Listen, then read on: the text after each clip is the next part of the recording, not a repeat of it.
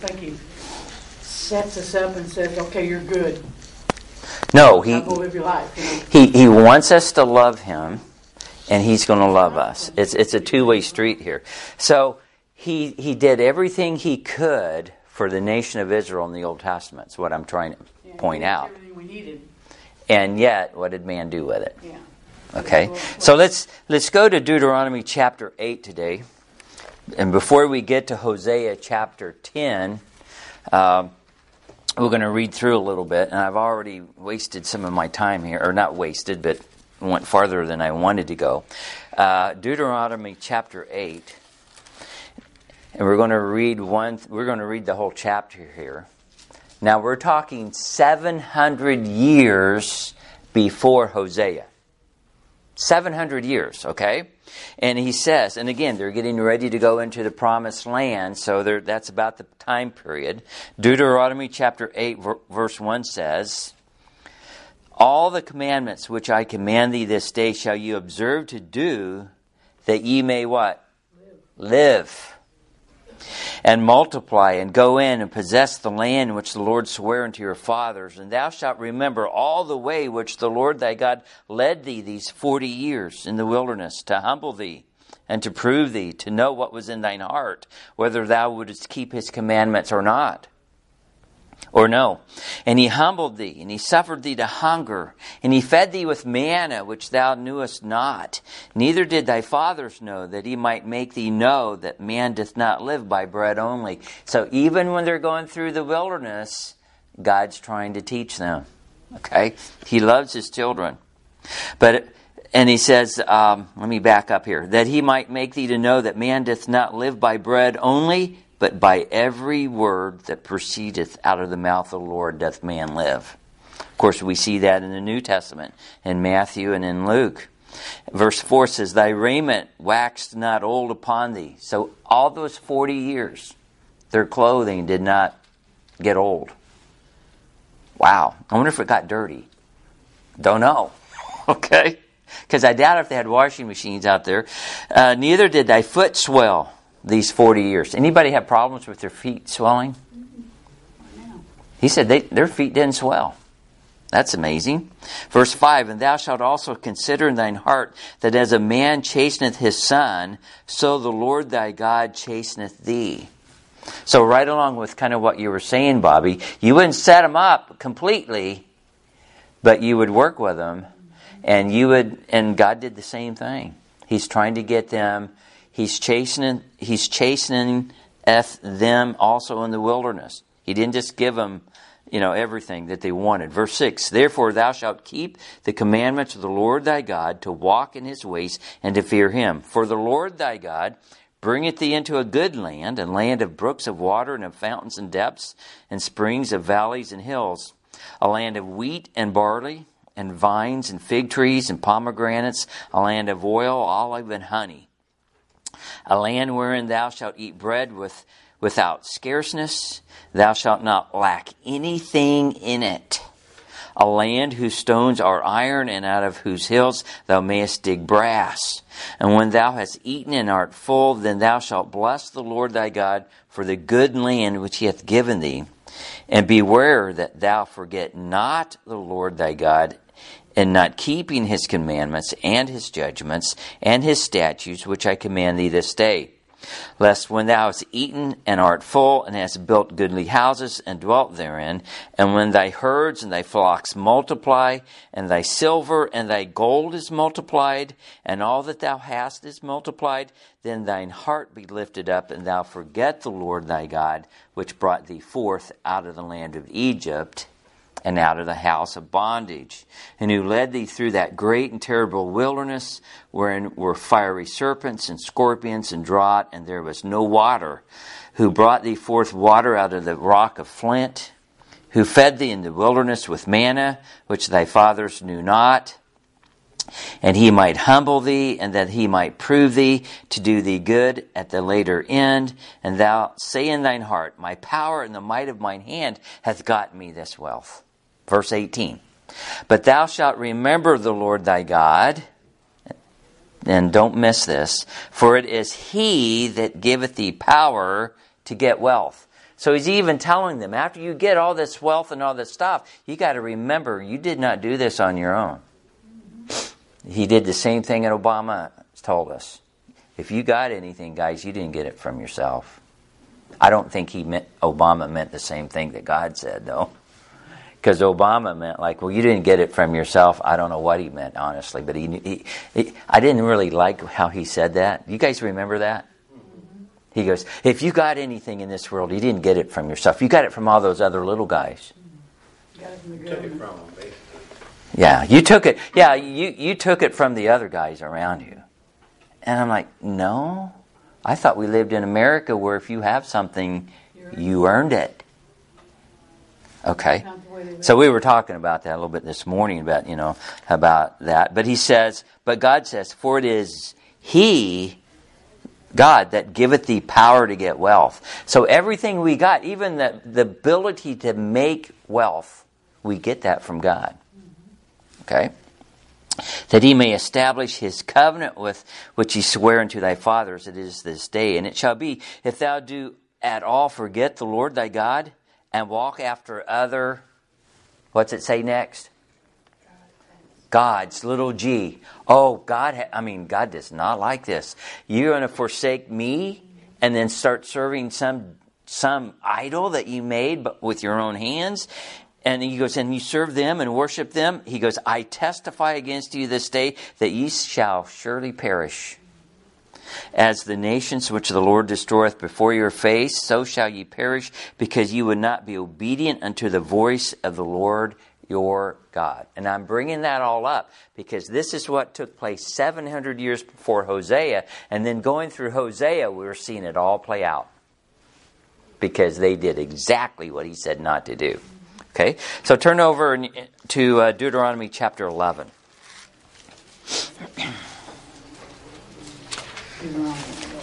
Yep, we're st- same book, chapter 11. Just a couple chapters over. And let me read through that a little bit. It says Deuteronomy 11 says, "Therefore thou shalt love the Lord thy God and keep his charge and his statutes and his judgments and his commandments always." And know ye this day, for I speak not with your children which have not known, and which have not seen the chastisement of the Lord your God, or his greatness, his mighty hand, and his stretched out arm, and his miracles, and his acts, which he did in the midst of Egypt. There again, Egypt keeps popping up. And unto Pharaoh, the king of Egypt, and unto his land, and what he did unto the army of Egypt, so we went a little farther, and unto their horses, and to their chariots, how he made the water of the Red Sea to overflow them as they pursued after you, and how the Lord hath destroyed them until this day. And what he did unto you in the wilderness until ye came into this place. And what he did unto Dathan and Abiram, the sons of Eliab, the sons of Reuben, how the earth opened her mouth and swallowed them up, and their households, and their tents, and all the substance that was in their possession in the midst of all Israel. But your eyes have seen all the great acts of the Lord which he did. Verse 7. And therefore you shall keep all the commandments which I command you this day, that you may be strong and go in to possess the land, whether you go in to possess it, and that you may prolong your days in the land, that the land that the Lord swore unto your fathers to give unto them and to their seed, a land that floweth with milk and honey. For the land whither thou goest in, possess it. It is not as the land of Egypt, from whence ye came out. So what's different about it? Well, let's keep reading.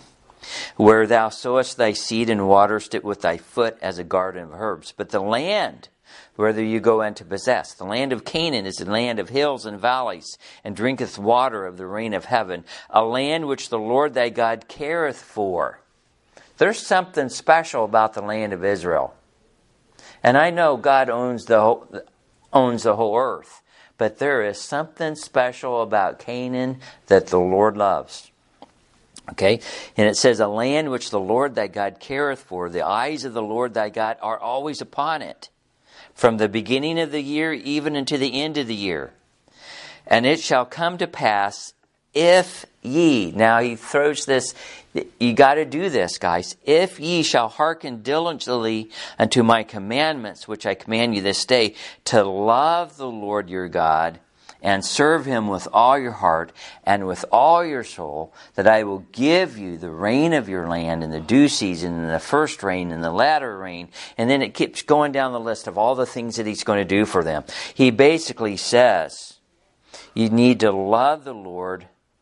You get listen to him, you got to love him, and you got to serve him. That's what Israel needed to do in the land, and that's what the nation of Israel wasn't doing with Hosea because they had kind of put God way out on a shelf and they wasn't loving the Lord. What did they do? They lost their love of the Lord. That's why they went down the tubes. That's why they were serving false gods. And it's like God had warned them and he had warned them and he had warned them and he had warned them and after a while it didn't work. It kind of reminds me of myself. I'll tell myself because I can't I can't tell stories on everybody else, but I can tell stories on me. When I was 4 years old, my parents bought me my first gun. Bought two guns, two pistols. Bought me a holster and even bought me the ammo for it. I played cowboys and Indians and and and cops and robbers. I ran through the neighborhood shooting people. I mean, I did everything wrong. Today they would lock me up. Of course, it was a cap gun. Anybody in here have a cap gun? My wife was. My wife was telling me I had a cap gun. I go, "You had a cap gun?" She goes, "Yeah, I had a cap gun." And I'm like, I remember that, you know. And and yet now it's like, oh, you can't have if if you have a toy gun. And it, do they even make cap guns? I had my own rifle when I was 14. Okay, but you got to have a red tip on it because it's got to be, you know, well, but and and you, we really don't want to do that because because you're sending a bad signal to these kids and you, they'll grow up weird. Well, if we did, it's all of us. So even my wife had a cap gun, and I remember. So I'm shooting caps and I'm doing all this stuff, just you know, with everybody.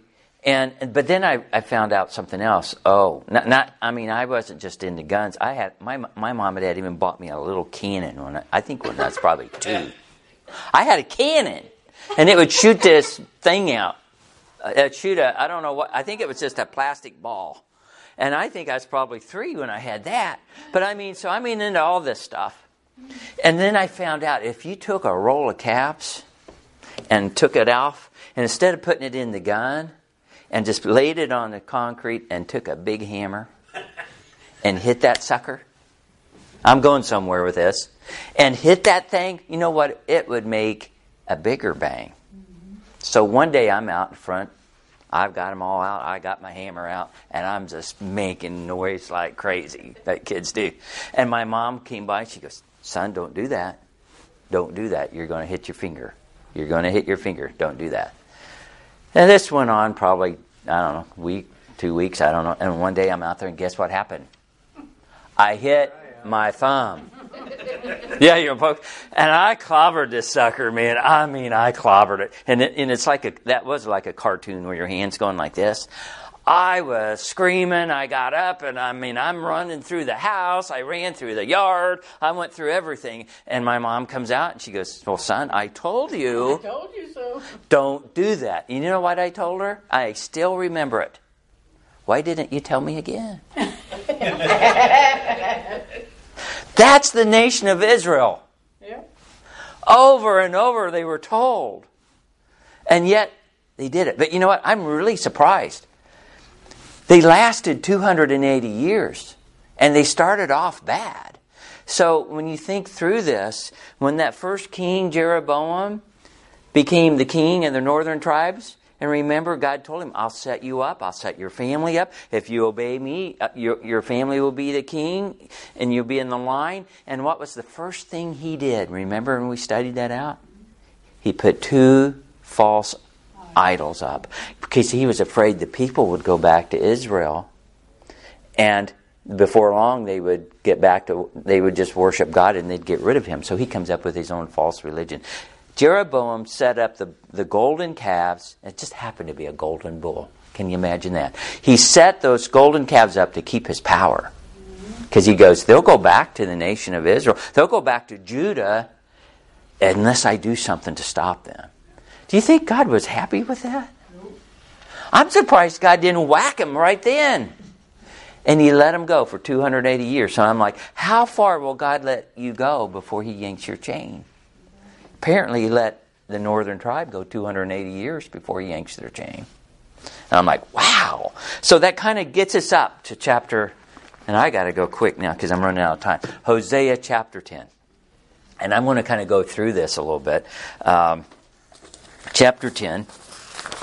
Israel was just like me. They forgot all the things that God gave them. But you know what? Even our country was our country was founded. We had a good constitution. We have things that we've been working on. But you know, we've been here what 240 years now since 1776. So we're talking 2024, and then 200. So 200 and yeah, 200. Yeah, right in there. So not quite 250 and we can see it just sliding off the edge. You know, I think we've probably lived in our country one of the best times, you know, my lifetime. I really do. I, I, didn't have to go through any huge major wars. I didn't live through a civil war. We haven't lived through the Revolutionary War. I mean, there was wars around, but I mean, I think I think that you know when, when I grew up, you could go anywhere in the neighborhood. You didn't have to worry about being you know molested or mur- murdered or kidnapped. I mean, it was very rare. And now you don't want your grandkids or your kids to almost play in the yard. It's that bad. I see little kids from junior high and stuff walking home from school. Scares the life out of me. Yeah, but I mean. Kids walking home from school by But see, you know, 30, 40, 50 years ago, not a problem. I mean, you could walk anywhere, you know? And so let's just kind of go through Hosea. I'm going to go read through the, the chapter here, chapter 10 of Hosea, because I do want to get through this. And we're going to kind of see how, you know, Israel just didn't listen. Now, I want you to know, you know, it's been kind of bummer going through Hosea at this point. And just to kind of uh, tell the story on that, in chapter 10, there's 15 verses. Out of 15 verses, 13 of them are negative. So, do you see why it's kind of a, a Debbie Downer book at this point? I mean, it's just negative, negative, negative. But yet, we need to stop and think about this. Okay, I don't want to read Hosea. We don't want to go through that book because it's such a pain in the rear and, I, and it's such a downer. But yet, God put it in here for us, we need to know it. Because we don't want to end up like these people. Or we don't even want to be, a little bit like them. We want to do the very best we can to obey God and do what's right and not be anything at all like the nation of Israel in the book of Hosea. So, again, 13 out of 15 verses. Bad. Chapter 10, verse 1. Israel is an empty vine. Oh boy, we're starting right off the bat. Empty vines are not good.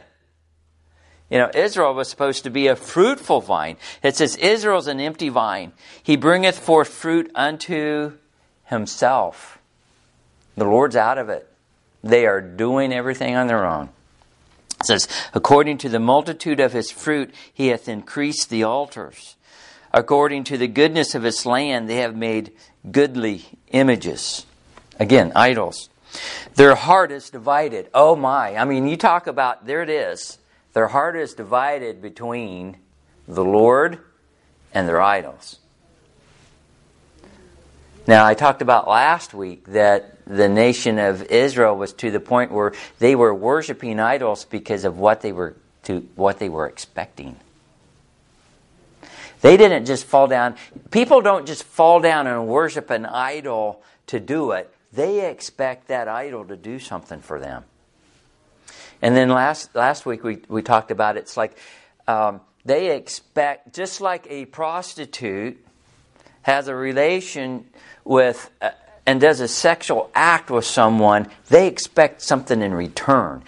That's how God sees these people falling down and worshiping an idol. Because these people that are worshiping these golden bulls, they're expecting that golden bull to do something for them. And I said last week, I have a friend of mine that, that's from Malaysia. His dad is an idol worshiper.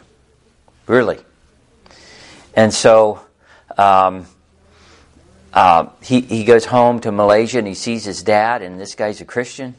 And his dad's got two or three idols stacked up. Have, have you have I told this in here? Okay. And one of them has a symbol of money on it. It is his money god. Okay? And he said, Dad, he goes, I noticed your money idol is on the bottom of the stack and you got four more gods sitting on top of it. What's going on? He goes, Well, he hasn't been very good to me lately. And since he, his finances haven't been very good, he took that idol that he has and stuck it on the bottom of the pile.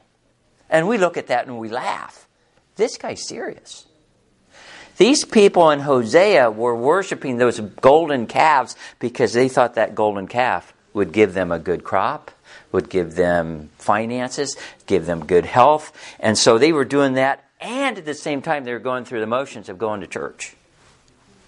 I don't know really how they were, but because because for to, for the for the nation of Israel to be right with God, the, the, the men had to go back to Jerusalem three times to do the feast, and if they wasn't doing that, they were totally out out of doing what was right with God. But they were pretending to play church and worship idols at the same time.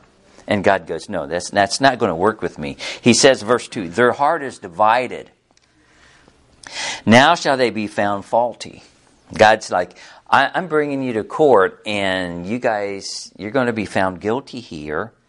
And he says, He shall break down their altars, and he shall spoil their images. He goes, Your altars are going away, boys. Verse 3 For now they shall say, We have no king, because we feared not the Lord. What then shall a king do for us? They have spoken words swearing falsely in making a covenant, and this judgment springeth forth as hemlock in the furrows of the field. So when we go back and we look in uh, Second Kings, we find out that the Assyrian king was going to come up and he put them under tribute while they still had a king, and yet the king's making deals with them, and then the king's making deals with the king of Egypt, and it's a mess because uh, and finally, the Assyrian king does come in and, and, since, and tells them, Well, since you're not giving me tribute, um, I'm taking you over. And they finally do.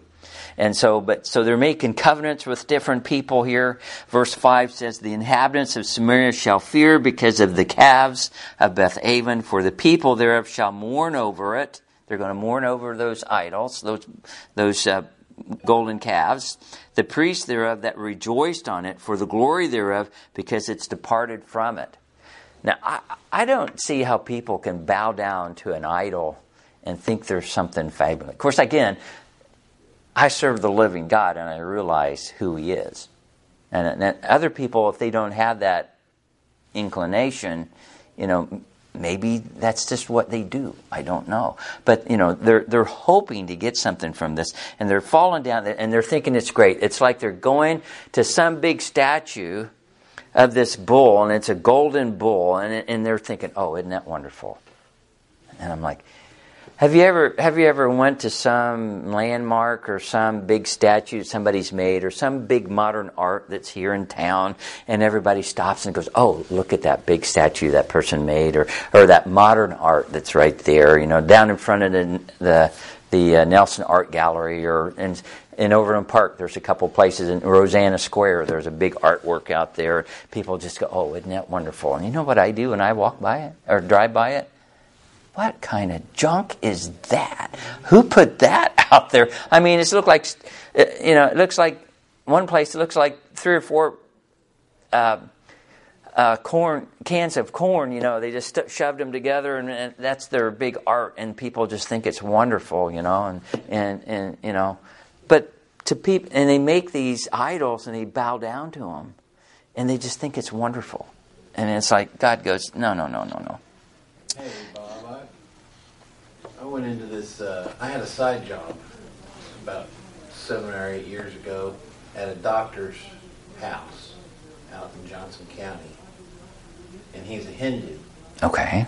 And the house was packed full of idols, and they were kind of freaked me out because, like, down in the basement, he had a finished basement in this great big house. There's a blue woman down there and she was as big as a real person, and she had like eight or ten arms. Have you ever seen that one? Mm-mm. And eyes. She's standing there in the corner in the dark, and I come down the stairs to do something, and I'm telling you what now, I couldn't sleep with that thing in the house. I know it. But then you serve the living God, I know. and, and this guy's lost.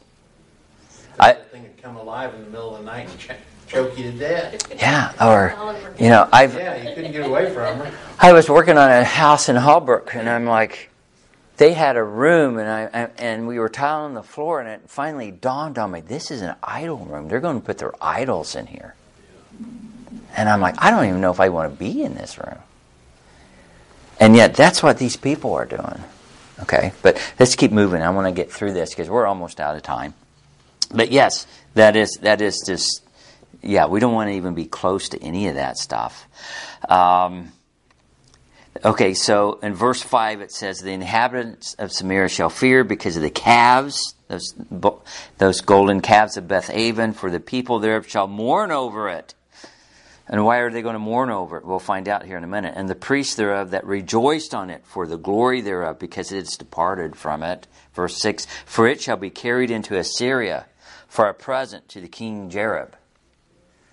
So they're worshiping this thing and the Assyrian king that comes in, they're going to take the golden calf back to Assyria and give it to the king as a present. You know, it's a trophy.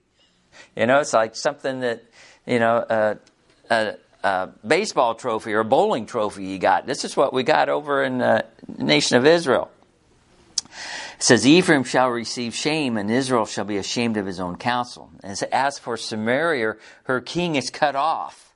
So now it goes a little farther. It says, The king of Israel, the king of Samaria, her king is cut off like foam in the water. Okay? Like foam upon the water. The high places also of Aven. Now, that Aven there, I'm assuming is back in verse 5. We're talking about Beth Aven. It's a suburb there. The sin of Israel, it's where the calves were at, the golden bull, or at least one of them. The sin of Israel shall be destroyed. The thorn and the thistle shall come up upon their altars, and they shall say to the mountains, Cover us, and the hills fall on us. Does that ring a bell? Where else in the Bible do you hear that? Revelation. You hear that in uh, Revelation, you hear it in Luke. Uh, yeah, Luke chapter 23 and verse 30 and Revelation 6 16. Destruction is coming, and, and they're saying they, they want to be, they feel ashamed and they want to be away from God, and the same thing is going on here.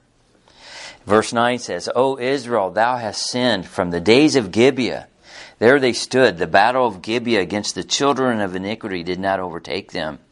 It is in my desire that I should chastise them, and the people shall be gathered against them when they shall bind themselves in their two furrows.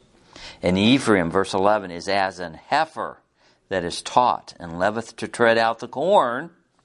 But I passed over upon her fair neck, and I will make Ephraim to ride, and Judah shall plow, and Jacob shall break his clods. Now, let me tell you right up front, I don't understand half this, okay? So maybe you can dig some things out. Now, I know it's there for a reason because God wastes no space in His book. It's there. Verse 12 says, Sow to yourselves in righteousness, reap in mercy, break up your fallow ground, for it is time to seek the Lord.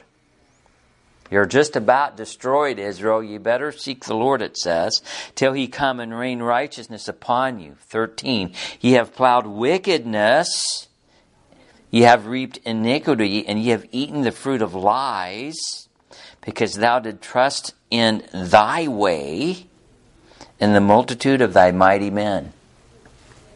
Verse 14 Therefore shall a tumult arise among the people, and all thy fortresses shall be destroyed, as Shalman spoiled Beth Arbel in the day of battle, and the mother was dashed in pieces upon her children.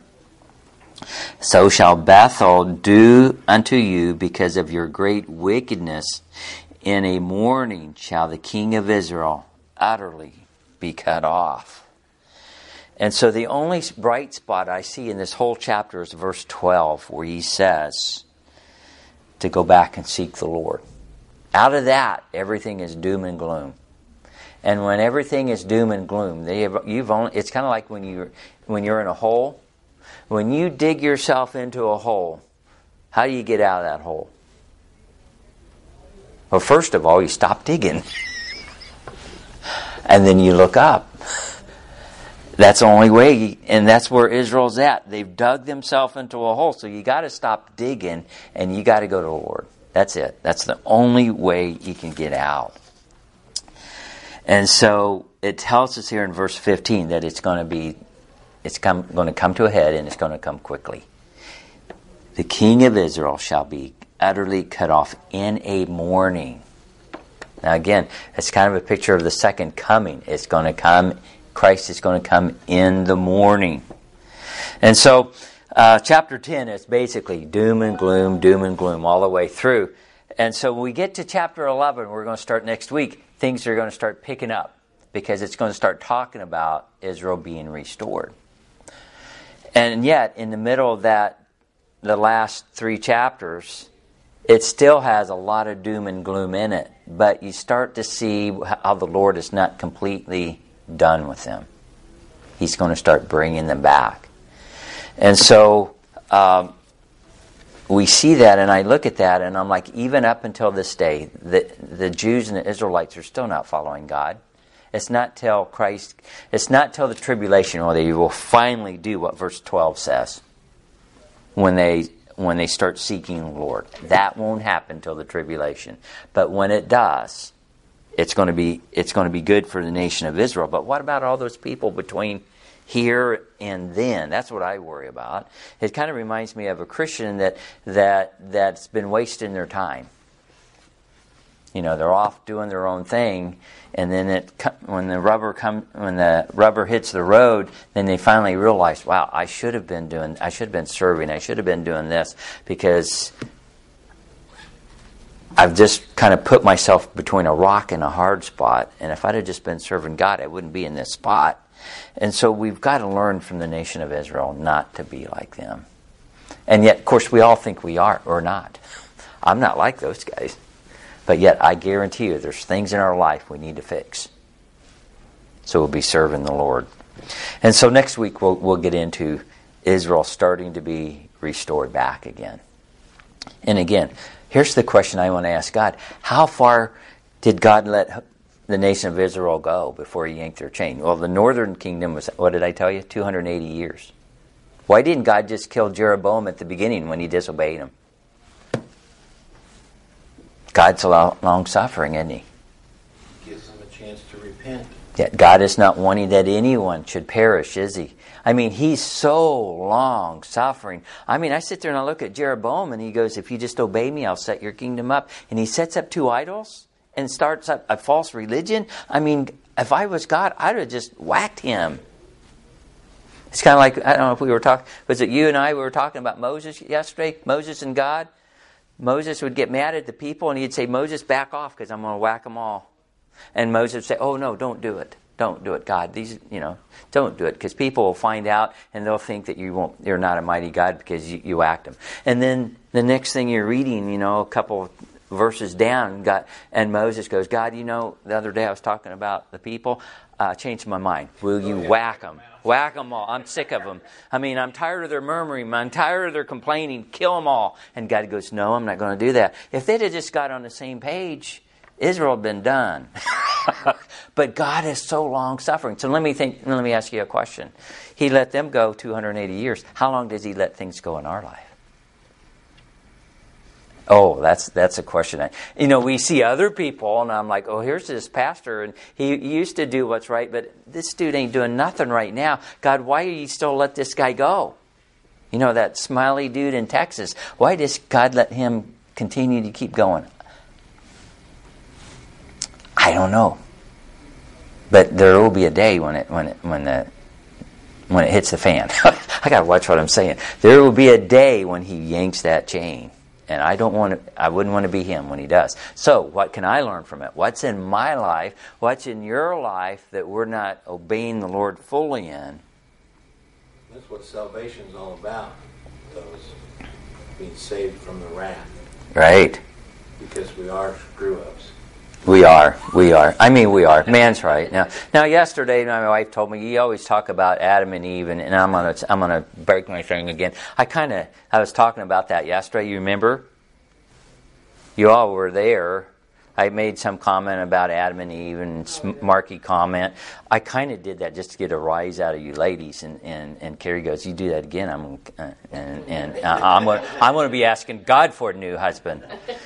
So, I'm going to try to not do that. But I was just kind of get your goat yesterday because I'm like get the ladies all fired up. Like, but you just took it, and I'm like, okay, um, it wasn't any, any fun, and and I got threatened over it too, so it wasn't good. So what is it? it you're still. Oh, you are. okay. Uh, but really, what is it in our life that we need to get get right with with God? But you know what they lost? They lost their first love. They lost loving God. So we cannot do that in our life. We need to show that in everything we do. So next week we'll we'll start on an upward trend and get out of this doom and gloom that we're kind of in, sort of and go from there. I know, I know. That's what I'm thinking. I'm like, people will come to class because it's a bummer, and I'm like, but you know. And I started off Hosea, and it was so easy. I mean, it was easy to map it out. But these last few chapters have been a nightmare for me to get my hand, my head around because it is just nothing but doom and gloom. And I guarantee you, there's there's a lot more details here than what I'm bringing out.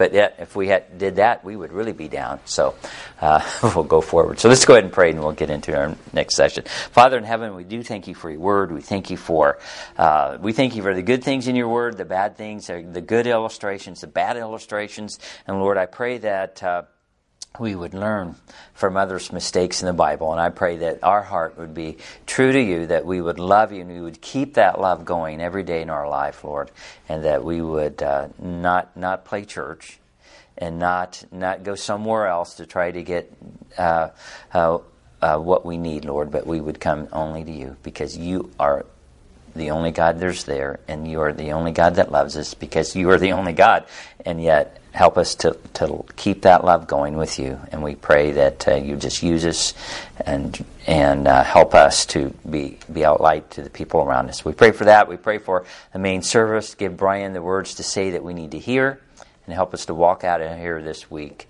uh, loving you, showing that in our lives. And in Christ's name, Amen.